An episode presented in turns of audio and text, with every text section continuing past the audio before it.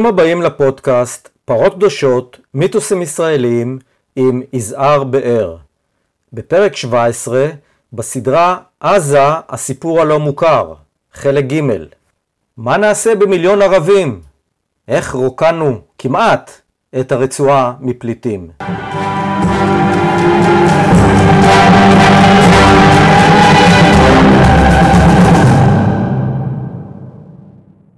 בשני הפרקים הראשונים בסדרה עזה, הסיפור הלא מוכר, הבאנו נקודות מבט שונות על רצועת עזה בתחילת שנות ה-70.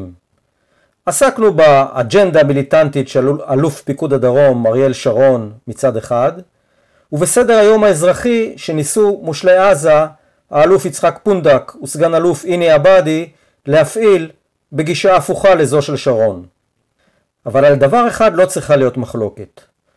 בישראל שרר באותם שנים קונצנזוס שרצועת עזה צריכה להישאר בידינו בכל הסדר עתידי. זאת לאחר סילוק מרבית תושביה מתחומה. אין אנו עוסקים כאן רק בהיסטוריה שאבד עליה הקלח. מן הרעיונות על סיפוח עזה ודילול אוכלוסייתה שנשמע כאן ומהתנפצותן על קרקע המציאות ניתן ללמוד משהו גם על רוקמי החלומות העכשוויים המשוועים לאיזה פליקלק של ההיסטוריה, לאיזו סלטו מורטלו, קפיצה נחשונית קוסמולוגית שתרוקן את ארץ ישראל רבתי מיושביה הלא יהודים ותביא אולי שקט על הארץ הזו. הפרק הזה מבוסס על רעיונות עם בכירי המערכות הישראליות שעסקו במגע עם האוכלוסייה הפלסטינית בשטחים לאחר 67, על מסמכי ארכיון וקטעי עיתונות, ועל כתביהם של חוקרים והיסטוריונים. ראיינו לפרק הזה את האלופים במיל שלמה גזית ואת יצחק פונדק, וסגן אלוף יצחק איני עבאדי. הסתמכנו על מחקרים של יואב גלבר, שלמה נקדימון, שלמה גזית ואחרים, ועל מסמכים רלוונטיים שקיבלנו מהמכון לחקר הסכסוך הישראלי-פלסטיני, עקבות. בספרו "המקל והגזר" כתב המתאם הראשון של פעולות הממשלה בשטחים, האלוף שלמה גזית, על תזכיר ועדת הארבעה שהוגש לראש הממשלה לוי אשכול מיד אחרי מלחמת ששת הימים, בנוגע לגורל השטחים. אני מצטט: העיקרון הראשון טבע חיסול יסודי ולצמיתות של שאלת הפליטים, הן בגדה המערבית והן בעבר הירדן, וגם ריקון מוחלט של רצועת עזה מפליטים. הרצועה, לאחר שתרוקן מן הפליטים, תסופח לישראל. ההצעה לא הועברה לאישור הממשלה, אך רוחה התקבלה, וננקטו צעדים מעשיים למימושה, שמיד נשמע עליהם. אבל לפני כן, ראוי שנחזור רגע לאחור, ונראה כי כבר לאחר מלחמת העצמאות, הגה ראש הממשלה הראשון, דוד בן גוריון, תוכנית מהפכנית לסיפוחה של עזה ולפתרון בעיית הפליטים בה, דווקא באמצעות החזרתם לישראל. לפי גרסתו של החוקר והעיתונאי שלמה נקדימון, בן גוריון, שעד אז התנגד בצורה החלטית לחזרתם של פליטים כלשהם לתוך ישראל בקווי שביתת הנשק, סבר כי ניתן ליישב את פליטי עזה בישראל מאחר ומספרם קטן מההערכות ומסתכם ב-150 אלף בלבד. בישיבת ממשלה ב-3 במאי 1949 הציג בן גוריון את טיעוניו בעד סיפוח הרצועה.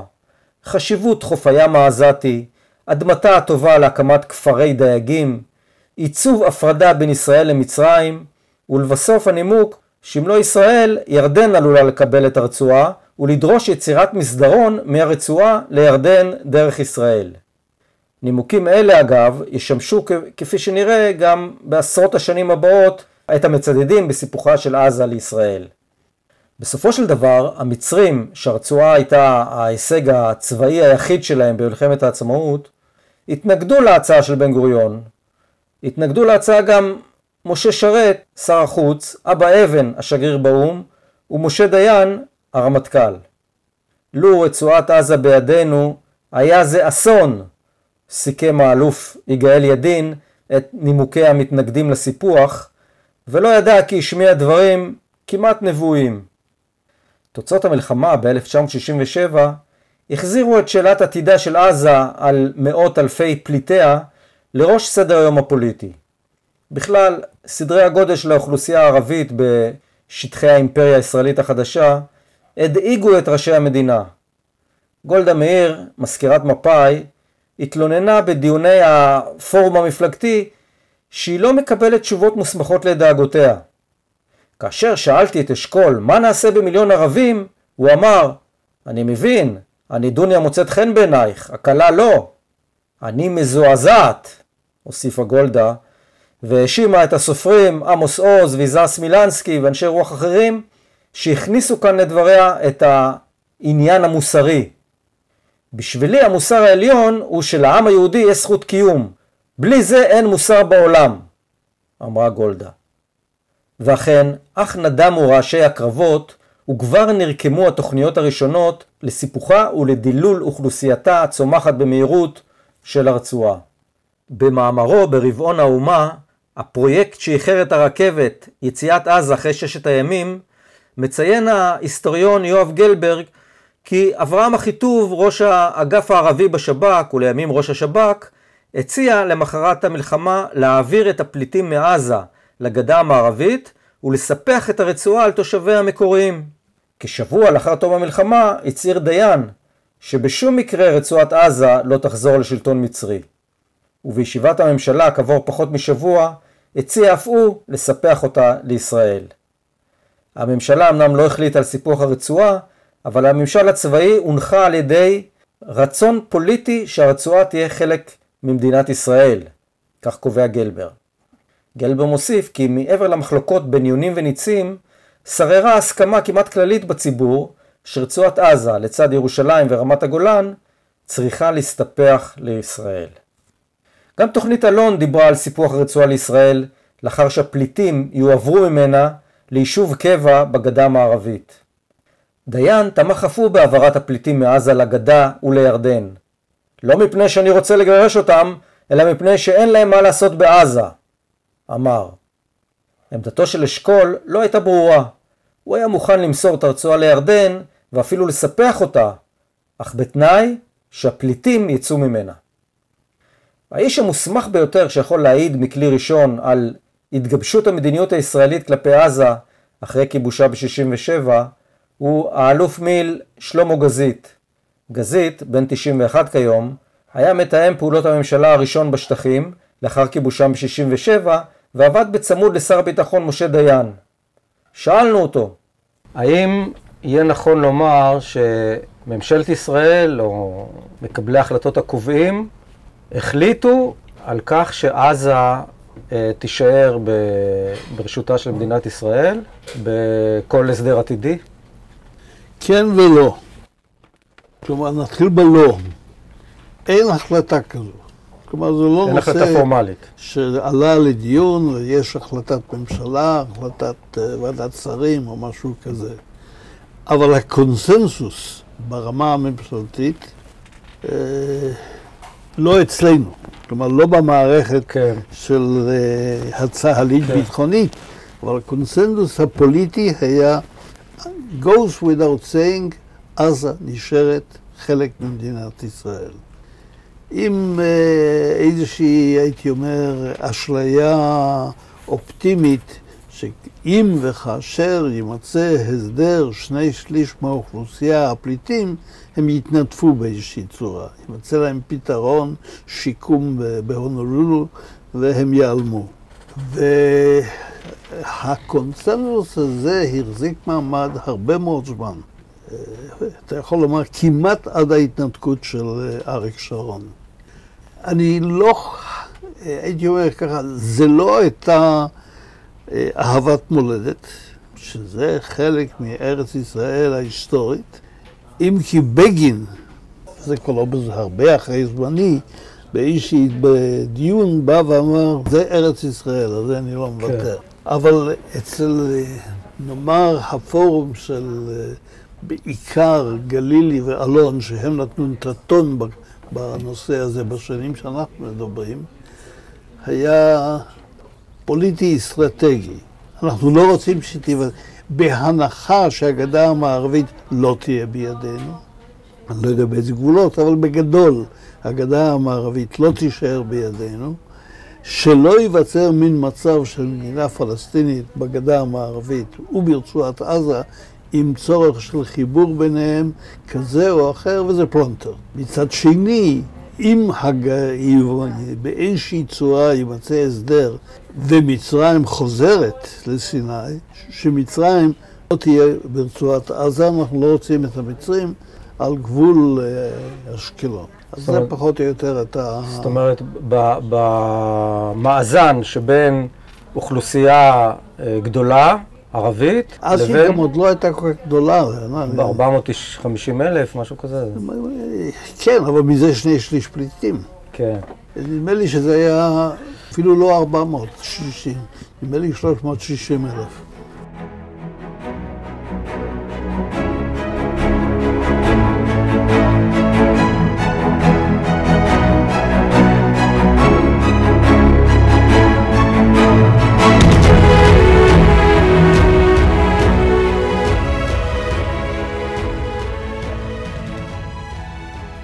כמה ערבים שילחת כבר? כבר בחודשים הראשונים אחרי המלחמה ננקטו צעדים מעשיים לדילול האוכלוסין ברצועה. בפברואר 1968 החליט ראש הממשלה אשכול למנות את עדה סירני, אלמנתו של הצנחן אנצו סירני, שנהרג בשליחות לאיטליה במלחמת העולם השנייה, לרשות פרויקט ההגירה. תפקידה היה למצוא ארצות יעד ולעודד את היציאה אליהן בלי שהורגשו טביעות אצבעותיה של ממשלת ישראל.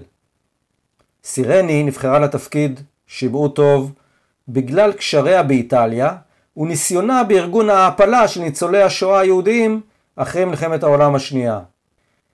גלבר מציין כי היציאה לוותה בסקרים ומחקרים סוציולוגיים על היוצאים, בניסיון להבין מדוע עזבו הם ולא אחרים, ולברר את התהליכים המשפיעים על ההגירה כדי לתכנן על פיהם את המשך המאמצים. אשכול הודאג מהתופעה של הגברים הפלסטינים שיוצאים ומשאירים את נשותיהם מאחור. הישארותן של הבנות היא צרה גדולה בשבילנו. יש לי ארבע בנות, ואני יודע צרה זו מהי, הסביר אשכול. בדיונים הראשונים הודיע עדה סירני שכל שהיא זקוקה לו הוא חדר ועוזר כדי שתוכל להתחיל לעבוד. אך בהמשך גברו דרישותיה לתוספות תקציב וכוח אדם.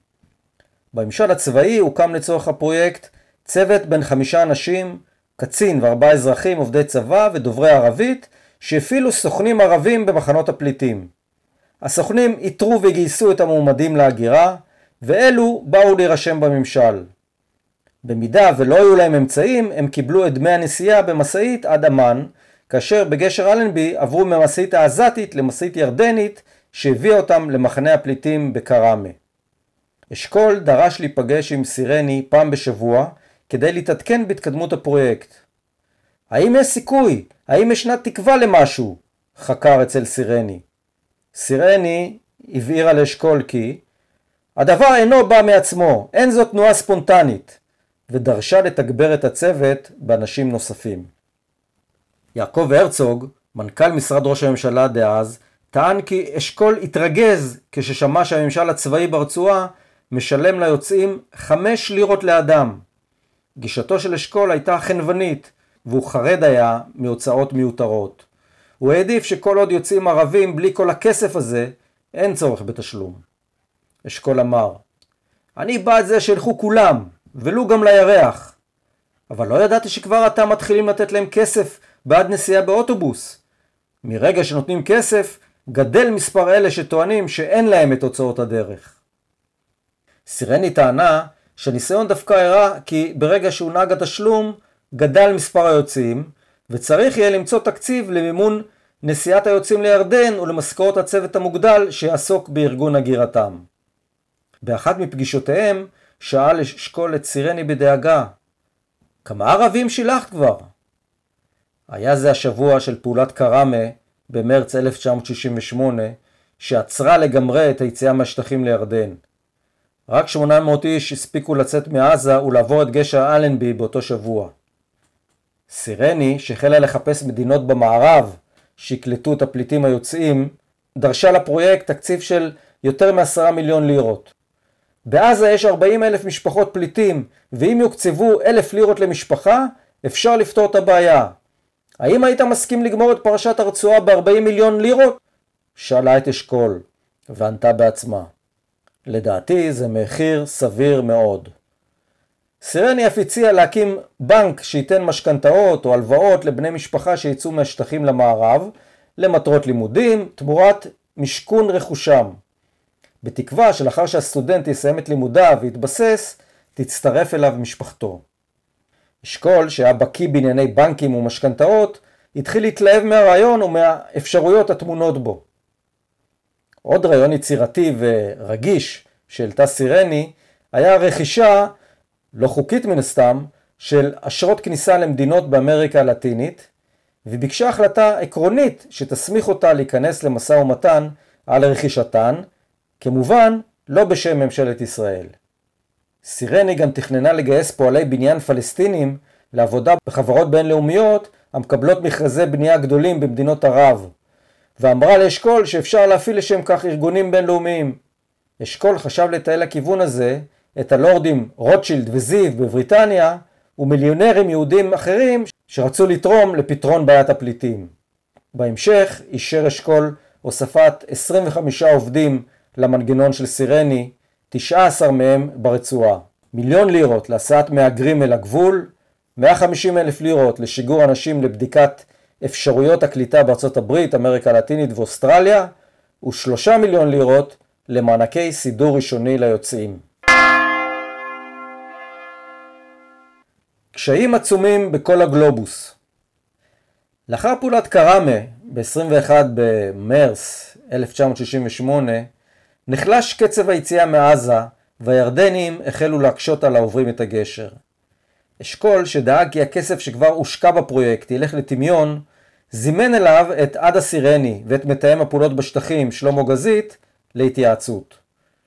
סירני דיווחה על גידול הצוות, שכבר העסיק 12 איש בארבעה מחנות פליטים ברצועה, כולם יהודים דוברי ערבית, וגזית הסביר את הקשיים הנובעים מההגבלות שהטילו הירדנים על העוברים בגשר. גזית ניסה לא לסתום את הגולל על הפרויקט, ואמר לאשכול, יש את מי לשחד שם, ואנחנו מחפשים אותם. אשכול התעניין כיצד מתקדמות התוכניות להגירת ערבים מהרצועה למערב, וסירני לא הסתירה ואישרה כי ישנם קשיים עצומים בכל הגלובוס. אף מדינה אינה ששה לקבל פלסטינים. היא הביאה לדוגמה את אוסטרליה, ששמחה לקלוט יהודים מישראל, אבל לא ערבים מעזה.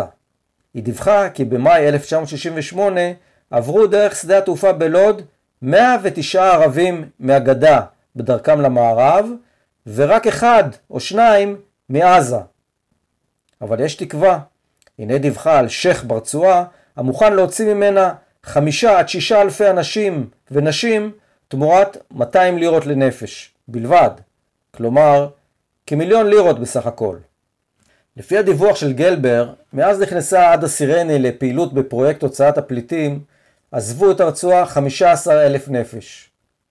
נראה כי גלבר כולל בתוך המספרים הללו גם את היוצאים בסערת המלחמה ביוני 67, ולמעשה היוצאים בצורה מאורגנת במסגרת הפרויקט של סירני היו במספרים נמוכים הרבה יותר.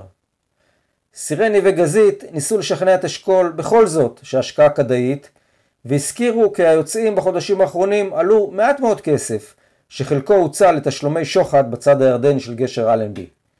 אבל אשכול התלונן. איני בוכה על מינימום הכסף שניתן לאלה שהלכו כבר. אני חושש לגבי אותו מינימום של אנשים שילך תמורת כסף רב. סירני השיבה, עלינו להחליט אם רוצים אנו שיצאו, תוך סכנה או ודאות שהמחיר יעלה, או שרוצים אנו להחזיק בהם אצלנו. ראש הממשלה אשכול ושר האוצר ספיר אישרו להגדיל את המסגרת התקציבית ל-200 אלף לירות. ואולם הבעיה כבר לא הייתה כספית, אלא היעדר הצעות קונקרטיות לקלוט פליטים מעזה. בסופו של דבר, ההצלחה של פרויקט סירני לעידוד הגירתם של עזתים ליבשות מרוחקות הייתה דלה, ורק אלפים מעטים היגרו לארצות דרום אמריקה, בעיקר לברזיל ולפרגוואי. התנגדות ירדן סתמה את הגולל על ההגירה מעזה לעולם הערבי. בחודש אוגוסט 1968 עברו את הגשר כמה עשרות בודדות של עזתים. ההגירה, אמר דיין בממשלה, הגיעה לאפס. על ממדי עזיבת התושבים בשנתיים הראשונות לאחר המלחמה יכולים להעיד הנתונים ששלח איש משרד החוץ ניצן הדס לאורי גורדון מראשי משלחת ישראל באו"ם ב-15 באוגוסט 1971. המסמך המסווג כשמור תחת הכותרת יציאת תושבים מהרצועה מסר את נתוני העזיבה ביובשנות סטטיסטית. לאחר מלחמת ששת הימים יצאו מהרצועה למצרים בצורה בלתי מבוקרת, בסוגריים, בסערת המלחמה, 12,000, בצורה מבוקרת, 10,000. חזרו במסגרת איחוד משפחות, 3,500. סך הכל נטו למצרים, 18,500. לירדן, עד סגירת הגשרים באוגוסט 68, 56,000. זמן קצר אחרי שמונה מוטה גור למושל עזה, הוא הסביר מדוע לפרויקט ריקון הרצועה מפליטיה לא היה סיכוי מלכתחילה. המנהיגים המקומיים בעזה רואים זאת כחובתם להישאר, להתרבות ולשמר את רצועת עזה כמובלעת ערבית. סיכם.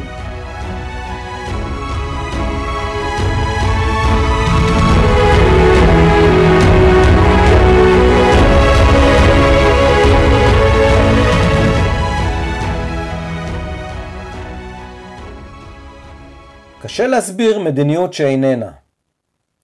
יציאתם של עשרות אלפי אנשים מרצועת עזה לא נשארה בגדר סוד, ומצרים וירדן התלוננו בפני האו"ם על הגירוש מהרצועה בטענה ש-35 אלף איש אולצו לעזוב את הרצועה ולחתום על ויתור על זכותם לשוב אליה.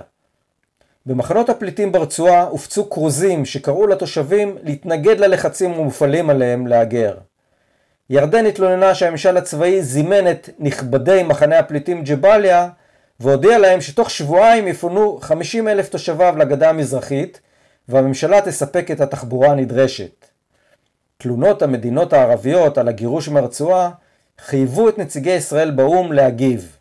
בפרוטוקול של דיוני ועדת החוץ והביטחון שהתקיימו ב-5 בינואר 1968, שמסר לנו המכון לחקר הסכסוך הישראלי-פלסטיני עקבות, מתייחס מי שהיה שגריר ישראל באו"ם, מיכאל קומי, לצורך לענות לנציגי הערבים על טענותיהם על גירוש פליטים מהגדה ומהרצועה. מהדברים שאמר קומי לוועדה, עולה מבוכת נציגי הדיפלומטים של ישראל מהיעדר מדיניות באשר לגורל השטחים ותושביהם, ועל המאמץ לגייס תמיכה בינלאומית לעידוד הגירת הערבים מעזה. אפשר ללמוד מדבריו על האווירה המבולבלת במסדרונות האו"ם בעקבות התבוסה הערבית, ועל כך שהוא בפשטות נאלץ לשקר לעולם. דברי הנציג הדיפלומטי הבכיר בפני ועדת החוץ והביטחון הם בין השאר גם מופע של אופוריה לאומית לאחר ניצחון מזהיר. הנה תקציר של כמה מהערותיו בנושא. קומי היו לנו שני יעדים ביחס לדיון על הפליטים. קודם כל, לשמור על הסטטוס קוו, וכן היה עלינו לנסות ולשפר את הדמות שלנו. אני חושב שבמידה שהדבר היה ניתן, השגנו את שני היעדים האלה. מצאתי את הערבים במצב אומלל מאוד באו"ם, והדבר בולט לעין. הם היו מפולגים בינם ובין עצמם, ועל כל עניין התייעצו ודנו במשך ימים שלמים, אבל לא יכולים היו לסכם שום דבר בינם ובין עצמם. אפשר היה לקרוא בפרצופיהם את מה שאני מכנה בשם מנטליות של תבוסה. עם כל רצוני לא לדבר על עם או על עמים בהכללות, אני נאלץ לומר שכאשר היהודים מקבלים מכה או נכשלים, הרי הם מתגברים על כך ומחזיקים מעמד. אצל הערבים יש כנראה התמוטטות נפשית, והם אינם יכולים לעמוד בזה. האנשים האלה שאני מכיר, שונים לחלוטין ממה שאני מכיר. הם בלי כוח ובלי ביטחון, הם כמעט נשברים ומיואשים. כאן מתערב אה, חבר הכנסת יעקב חזן ומאיר. אני נחרד כאשר יהודים מדברים על בעיית פליטים בצורה קרירה. אנחנו עם של פליטים, וידוע כי ככל שהעם קטן יותר, המוסר ערכו נעשה גדול יותר. עמים גדולים יכולים לדרוס את המוסר. שמענו ממר קומי על הדימוי שיש למדינת ישראל. אני יודע איזה ערך יש לדימוי של מדינת ישראל בעולם. בבחינה זו אני מלא פליאה שאין אנחנו עושים צעד שיש בו רמז לצעד ראשון. אנחנו נמצאים בשטחים ויש ויכוח מר מה יהיה בהם. אני סבור שעניין זה ראוי לדיון רציני. אמר חזן. המשיך קומי, עליי לומר לזכות חבריי במשרד החוץ, שהם מוגבלים באפשרויותיהם מפני שלממשלה אין עדיין מדיניות מגובשת כיצד לגשת לעניין הפליטים, ומכיוון שכך קשה מאוד לנציגי המדינה היושבים בחוץ לארץ להסביר ולהצדיק מדיניות שאיננה. הם מסבירים כי הממשלה מבצעת פעולות טובות ומזכירים דברים מסוימים. אני דיברתי באופן דו-פרצופי, גם באו"ם וגם בוושינגטון, וציינתי שאנחנו מוציאים כסף רב ושיש תוכניות וכדומה. האמת היא שזה מיועד ללא פליטים, ולאו דווקא לפליטים.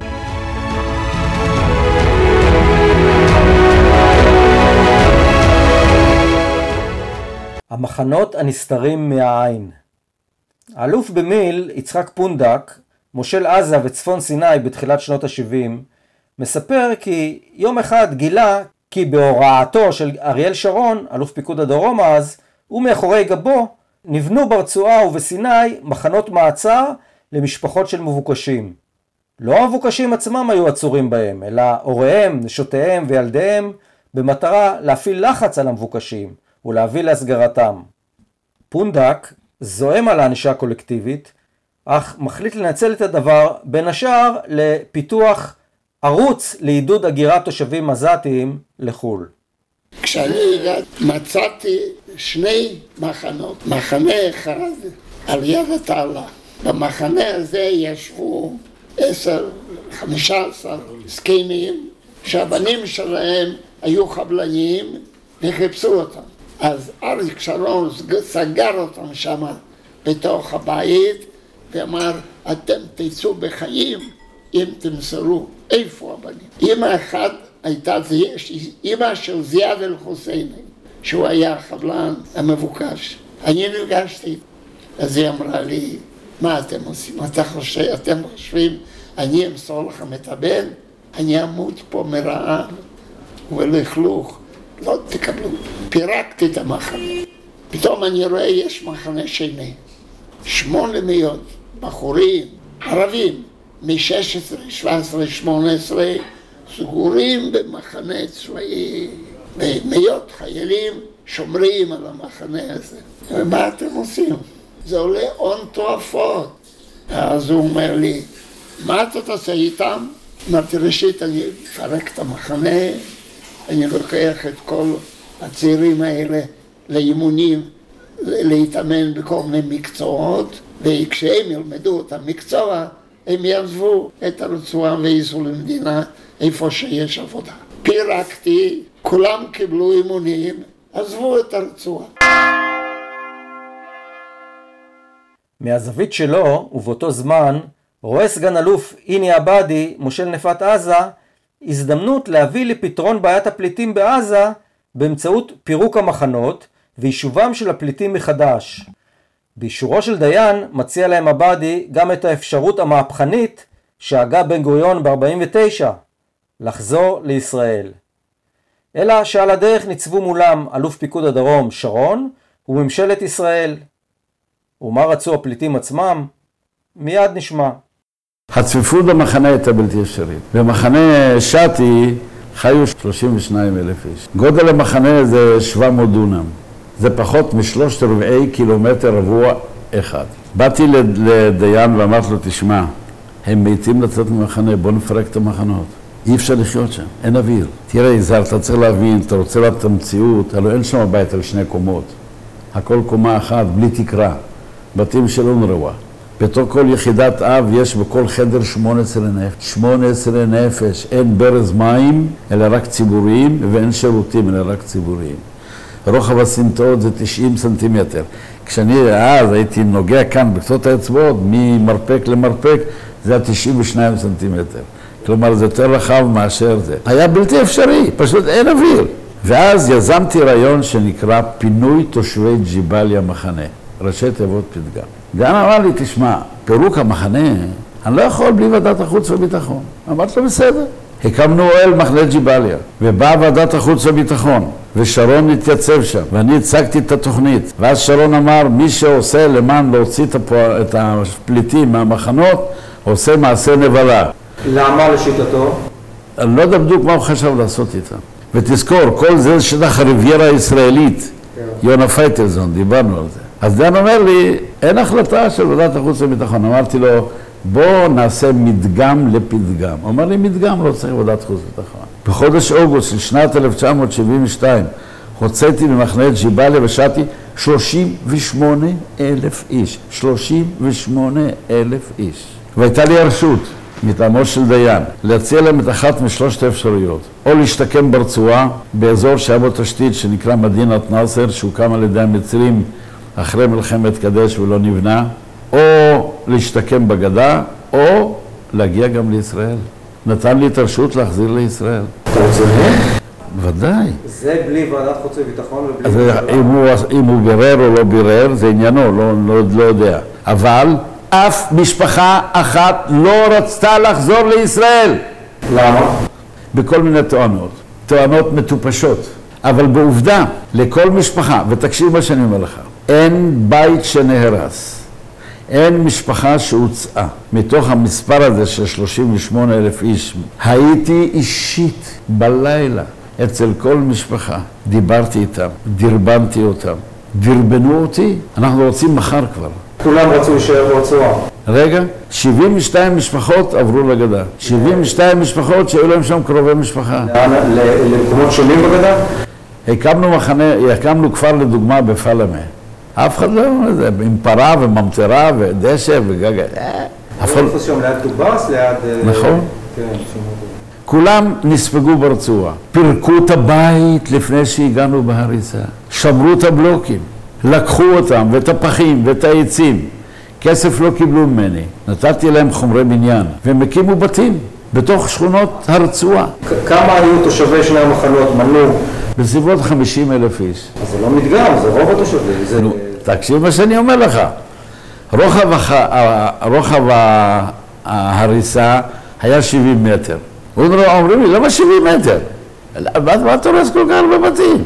אמרתי להם, כדי שחמישה טנקים יוכלו לנסוע זה לצד זה. רגע, אבל כל, הרעיון הזה של הרחבת, פתיחת ה... לא, לא, לא הרחבה, יצירת דרכים לצורכי ביטחון. זו הייתה טוענה מול זה אונר"א. דבר שניתן קרדיט לשרון, הדבר הזה. שקר! זה, שקר! זה. שקר מתועב. אז זה מיתוס, עוד מיתוס. ביום מסוים, כשזה הלך, תקשיב, אבל אם, אם, ההיגיון אומר שאם הגישה של שרון היא צבאית, פר אקסלנס, אז הוא, צריך להיות מעוניין. נכון, הרו- את- את ההיגיון שלו אני לא הבנתי אף פעם. אנחנו צריכים אבל להגיע, שהוא התנגד למהלך הזה? תקשיב, הוא התנגד בוועדת החוץ והביטחון, וכשהתחלנו לעשות את המדגם, יום אחד הוא אומר לי, אני מגיע אליך. יצאתי עם הג'יפ שלי למחסום ארז. הוא נכנס דרך מחסום ארז ולא הצלחנו לעצור ככה, אלא ככה. אחד עבר את השני. ירדתי מהג'יפ, הוא ירד מהג'יפ, אצלו היה בפנים אחד מהמשוררים שחי עד היום. אני בא ואני מחבק אותו ואני אומר לו, אריק, תדע לך, בניגוד, בניגוד לעמדתך אנחנו עושים היסטוריה. יש הזדמנות לפרק את מחנות הפליטים. אז הוא ניער את הידיים שלי ואמר לי, היסטוריה זה מעשה נבלה. עוד בשלב הזה הוא התנגד, עדים שמיים וארץ. בשלב מסוים, הוא בא ואמר לי, אני רוצה להיות שותף. תקשיב מה שאני אומר. בשלב מסוים, הוא בא אליי ואמר לי, אני רוצה להיות שותף. אמרתי לו, בכיף, די עם האופוזיציות. במה אתה רוצה להיות שותף? הוא אומר, אני רוצה לקבוע את הצירים. אמרתי לו, בעיה. בערב, בחמש, היה בא עם ראש המטה שלו, לא רוצה להזכיר את שמו, והיינו מסמנים על גבי התצ"א. מה למחרת הורסים, בסדר? בבוקר אני נפגש עם פונדק, אני צריך להחתים אותו כמפקד האזור על הריסת הבתים. הוא לא הבין עד הסוף את מה שאנחנו עושים שם, פונדק. היה חותם לי על גבי התצ"א. כל יום תצ"א, תשליל של האזור שעומדים להרוס אותו ביום המחרת. עם שרון נפגש בערב קודם בחמש, חמש וחצי אחרי הצהריים, עם פונדק בחמש, חמש וחצי למחרת בבוקר, לפני התחלת העבודה. באחד מהדיונים שהיו במפקדת פיקוד דרום בבאר שבע, אומר שרון לפונדק, תגיד, אתה באמת חושב שאתה מנהל את הפינוי המחנות? אני. אני בערב נפגש עם איני, תקשיב מה שאני אומר לך בקול רם. אני בערב נפגש עם איני, מסכם איתו מה עושים, ואתה למחרת בבוקר, כמו טמבל חותם. אתה חותמת גומי שלי. זה בפורום. פונדק שם את הכובע והלך. ואני לא יודעת מה לעשות. רצתי אחרי פונדק, תפסתי מהדרגות למטה. אני אומר ליצחק, אני רוצה להסביר לך. הוא אומר לי, אני מבין, הכל אני מבין. אני סומך עליך, תחזור חזרה לדיון. תגיד, אני רוצה לשאול שאלת הבהרה. אתה אומר ששני המחנות האלה כללו 50 וכמה אלף איש. 60. 60 אלף. והפינוי דיבר על 30 וכמה אלף. שזה מחצית ויותר. מחצית. איך אפשר לקרוא למחצית אה, מדגם? מכיוון שאף אחד לא שאל, אז המדגם נמשך חודש ימים, מה לעשות? זאת אומרת, המדגם כלל... מאוד יעיל גם. המדגם כלל מחצית מתושבי שני, ש, כן. שני המחנות. הבנתי. אז בעצם ג'יבאליה ושאטי פונו ממחצית תושביהם במסגרת המבצע? נכון. וזה בעצם אה, נשאר בעינו. לא. מה לא? במהלך הזמן המשפחות מתרבות, סוגרים את החללים שפונו, כי לא שמרו על זה. זה קרה עדיין בשנות... ברור, בריבוי טבעי של 5.1 לשנה זה צ'יק צ'אק. כשאני פונה לאלוף מיל, שלמה גזית, ומבקש ממנו לסכם את התוכניות והפרויקטים לדילול הרצועה מתושביה, שהוא היה שותף להם, הוא ממעיט בחשיבותם ובתוצאותיהם. למה התוכניות אה, כמו הוועדה של עדה סירני וזה לא המשיכו? תראה, אם זה, הם, הם לא היו מספיק אטרקטיביות כדי שיבואו ויגידו, אנחנו בהמוננו רוצים לקום ולעזור. אז אה, היא, היא הוציאה, אני לא יודע ב- באיזה מספרים זה הגיע, איזה 100-200 איש שם. אוקיי. לדיין הייתה עמדה, עמדה בקשר לנושא הספציפי הזה של אה, הוצאת הפליטים או ניסיון לדלל את האוכלוסייה? תראה, היא הייתה אה, עמדה, הייתי אומר, מבולבלת. מצד אחד, אה, כחבר הממשלה, ואולי גם על בסיס אישי, אה, הוא כן היה שותף לרצון לראות את עזה נעלמת מאוכלוסייתה, אבל מהר מאוד, כמי שהיה אחראי על השטחים, ואחראי אקטיבית על השטחים, אז הצורך לשפר את התנאים ברצועת עזה כדי שאפשר יהיה לשלוט בצורה סבירה במקום, כן. גבר על האשליה שאפשר יהיה להוציא אותם. כן.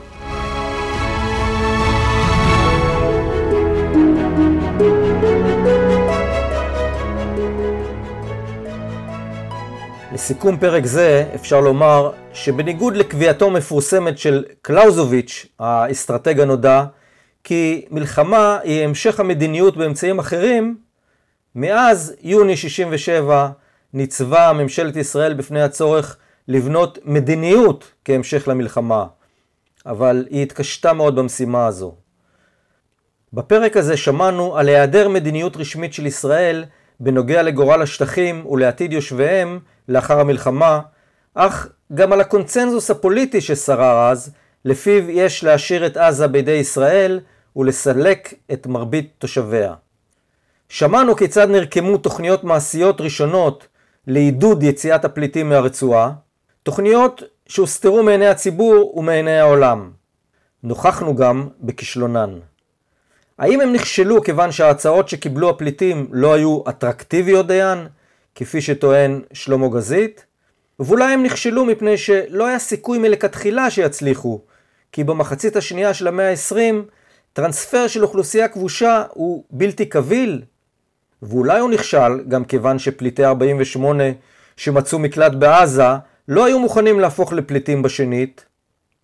שמענו ממושל עזה, איני עבאדי, על הפרויקט שיזם לשיקום הפליטים בתוך הרצועה, ועל המוטיבציה הגדולה של הפליטים לשקם את עצמם שיקום של קבע בתוך הרצועה. שמענו גם על ההצעה המהפכנית שקיבלו לבחור בין שיקום ברצועה, בגדה או בישראל, וכי איש מהם לא בחר באופציה הישראלית. האם נוכל להסיק מכך ששד שיבת הפליטים הרובץ על התודעה הישראלית אינו נורא כל כך? וכי במסגרת של הסדר שלום הוגן יוותרו מרבית הפליטים הפלסטינים על אופציית השיבה לישראל? והאם אנו יכולים להסיק משהו מכל זה על הפעולות הנחוצות מצידנו בימים אלה מול סיר הלחץ האנושי המבעבע בפאתי דרום?